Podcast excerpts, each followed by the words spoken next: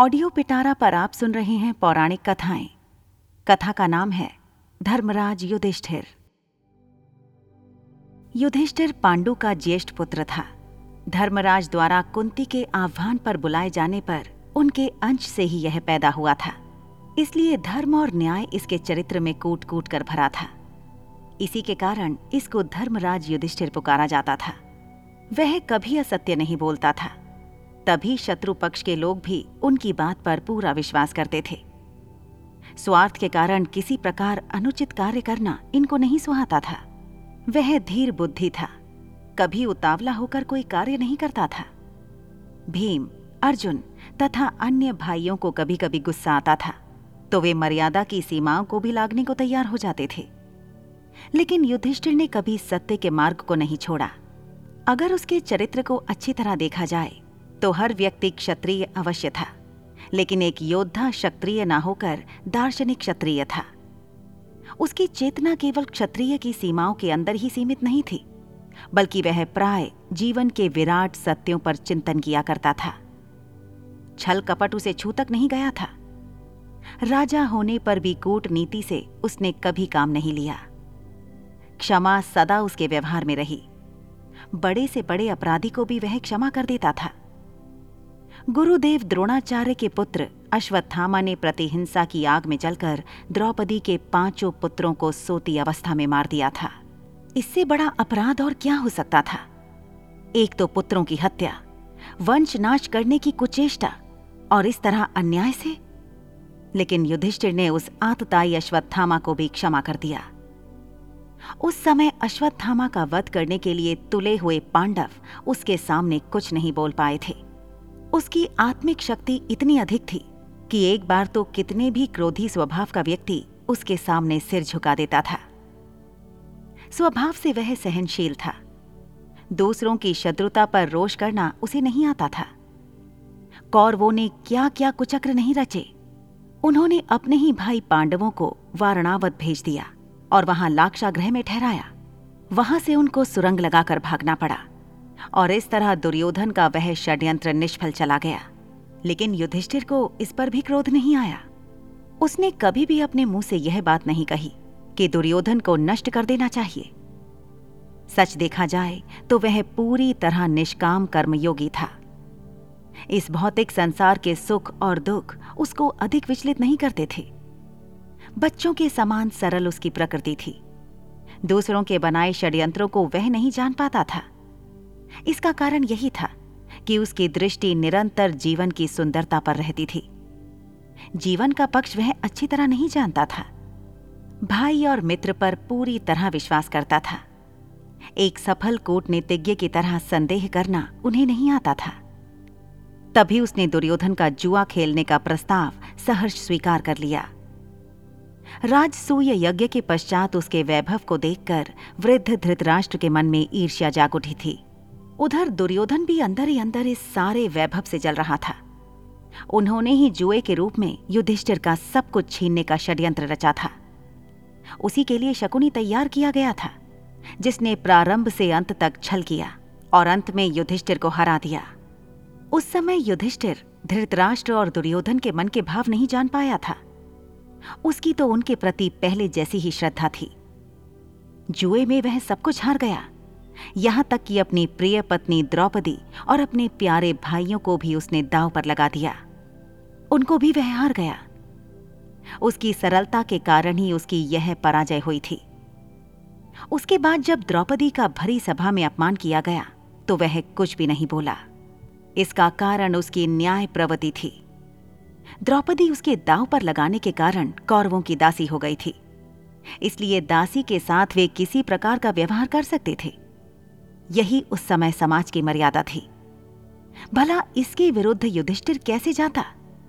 इससे यह स्पष्ट होता है कि सत्य और मर्यादा के पीछे वह धर्मात्मा अपने परिजनों को कितने भी कष्ट में देख सकता था। बारह वर्ष तक वनवास और एक वर्ष के अज्ञातवास का दुख उसकी इस भूल के कारण सभी को सहना पड़ा था।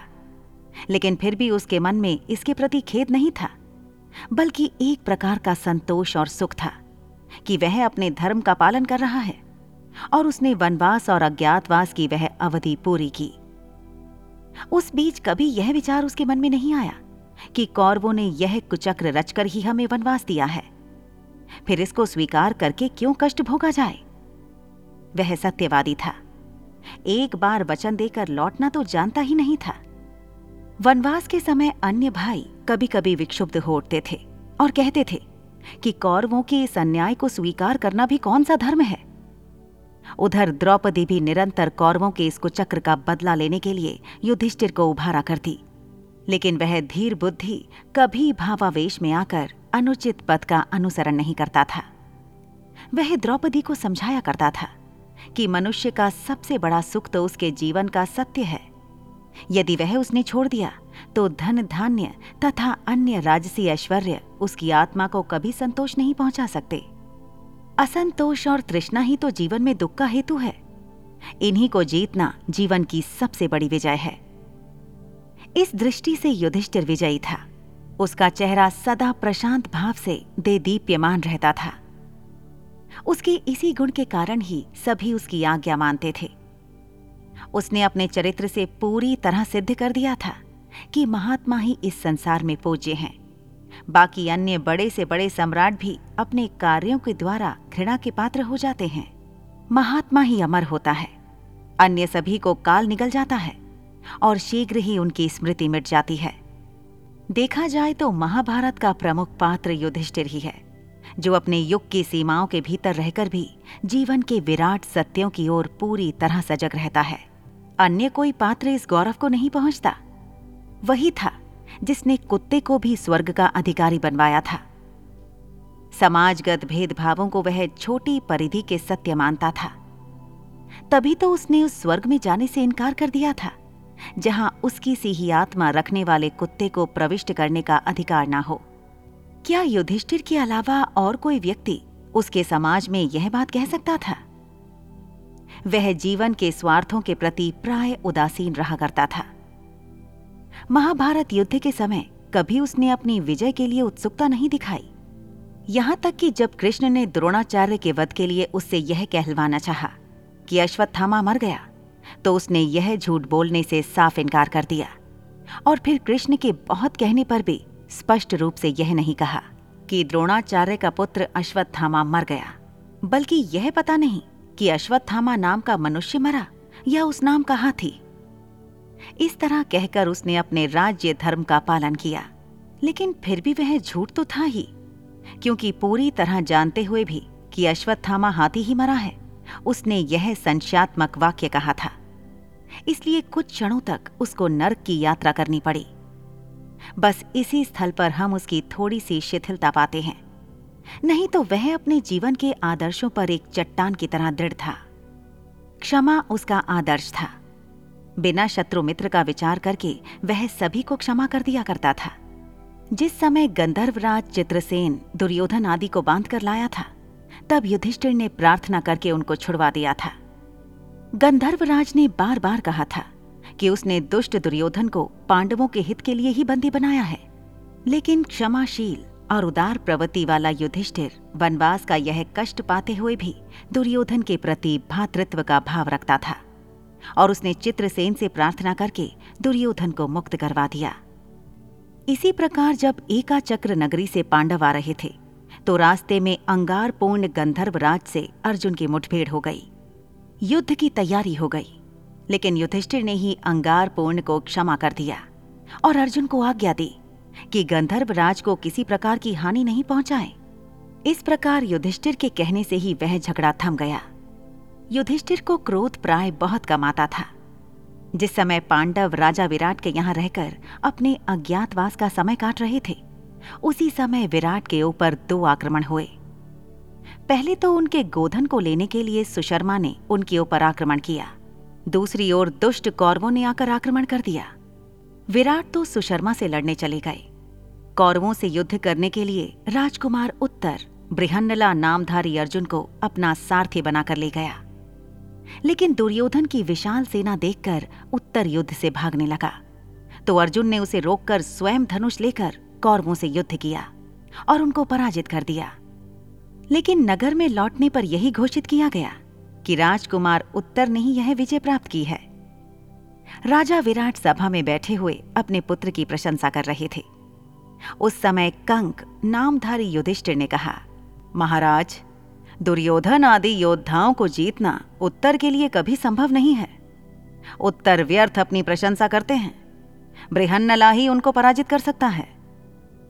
यह सुनकर विराट ने अपने हाथ के पांसों को खींचकर युधिष्ठिर के मुँह पर मारा, जिससे उनके मुँह से खून बहने लगा।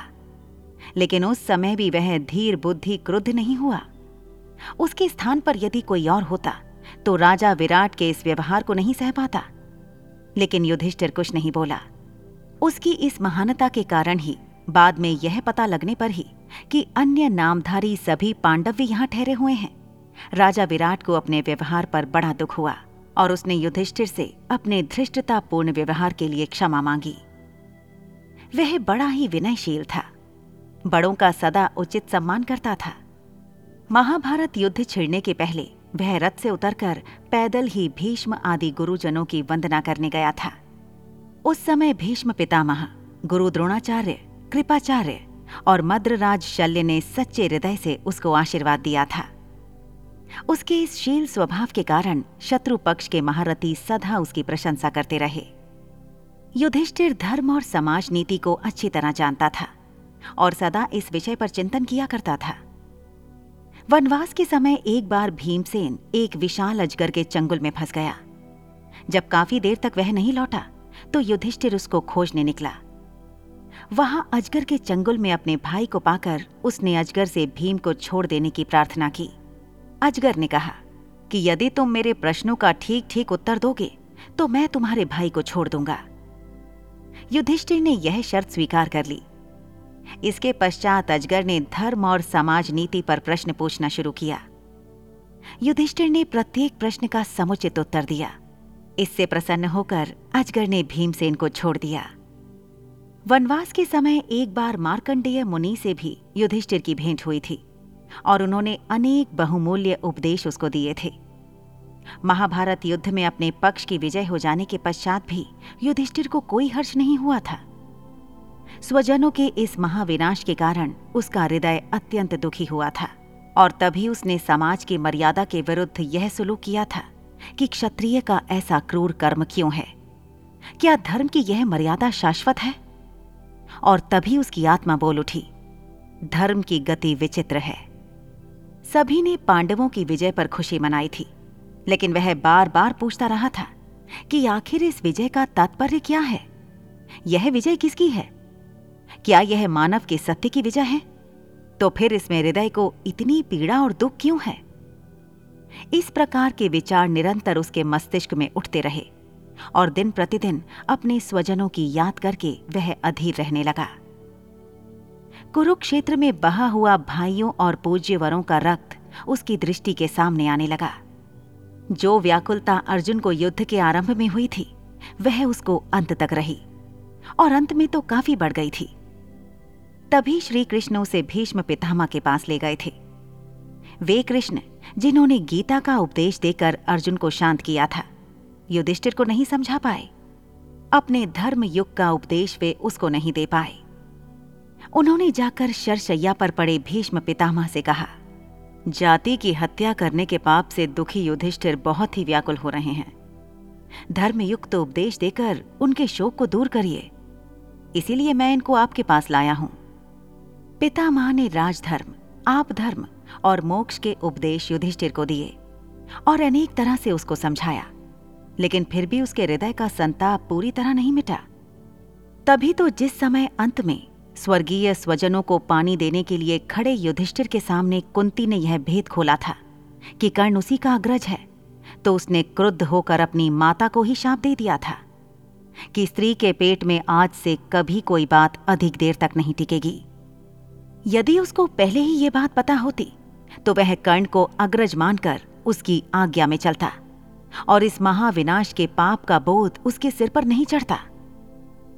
अंत तक उसके हृदय को यही बात कष्ट देती रही कि सबसे बड़ा भाई होने के नाते वही उस महाभारत के भीषण संग्राम के लिए उत्तरदायी है।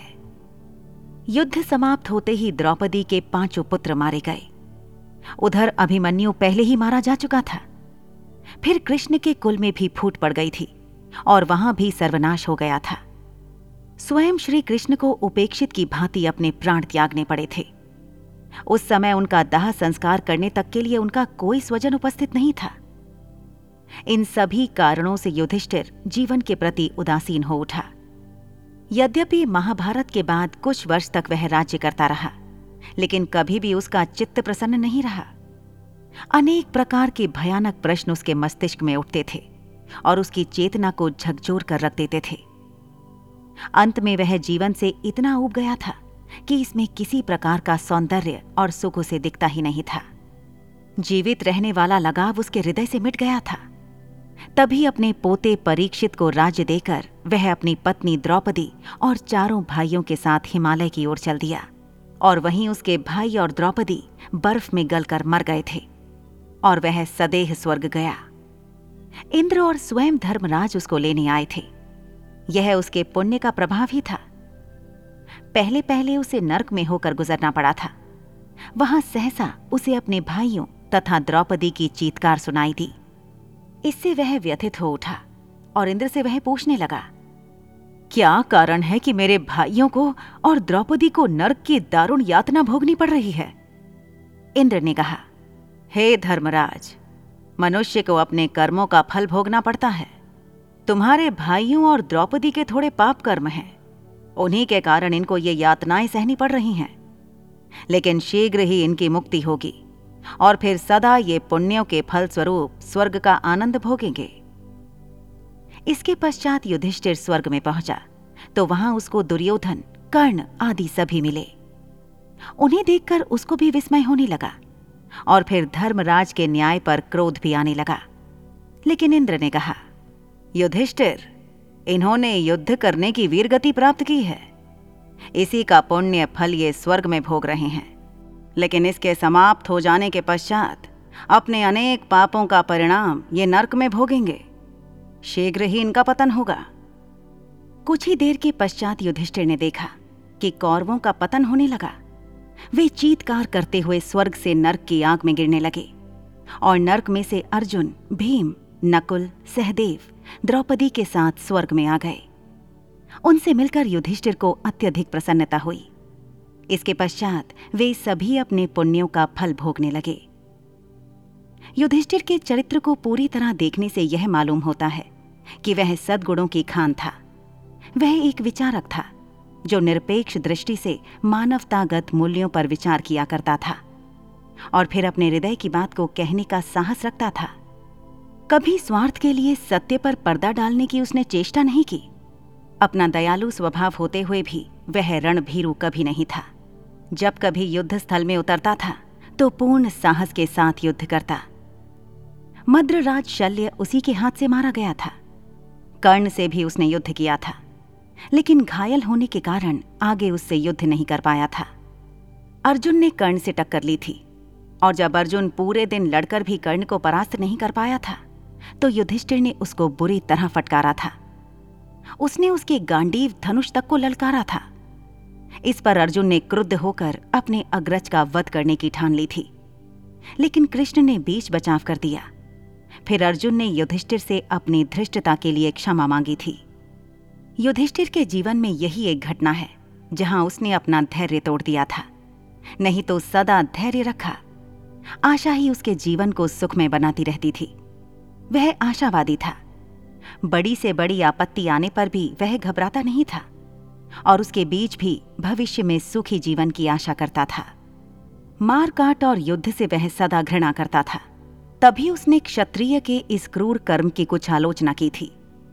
महाभारत के युद्ध को टालने की उसने हर बार कोशिश की, लेकिन दुर्योधन की दुष्टता के आगे उसकी कोशिश बेकार हो गई। उसने वनवास तक स्वीकार कर लिया और फिर कौरवों से अपना हिस्सा प्राप्त करने तक की आशा की, लेकिन वह भी उसे नहीं मिला। तब अंत में विवश होकर उसे युद्ध करना पड़ा। स्वाभिमानी वह पूरा था, वह कभी दबना नहीं जानता था, दबता तो वह सत्य से था। व्यक्ति की सत्ता का उसके सामने अधिक मूल्य नहीं था। द्रौपदी के अपमानित होने के समय वह सिर्फ़ मर्यादा और अपने दिए हुए वचन के कारण ही चुप बैठा रहा था। किसी प्रकार के भय के कारण नहीं। माता का भी वह अनन्य सेवक था। पुत्रहीन गांधारी की उसने ऐसी सेवा की थी कि स्वयं दुर्योधन भी अपने जीवन काल में ऐसी सेवा नहीं कर पाया। धृतराष्ट्र भी उसकी सेवा से प्रसन्न हो गए थे।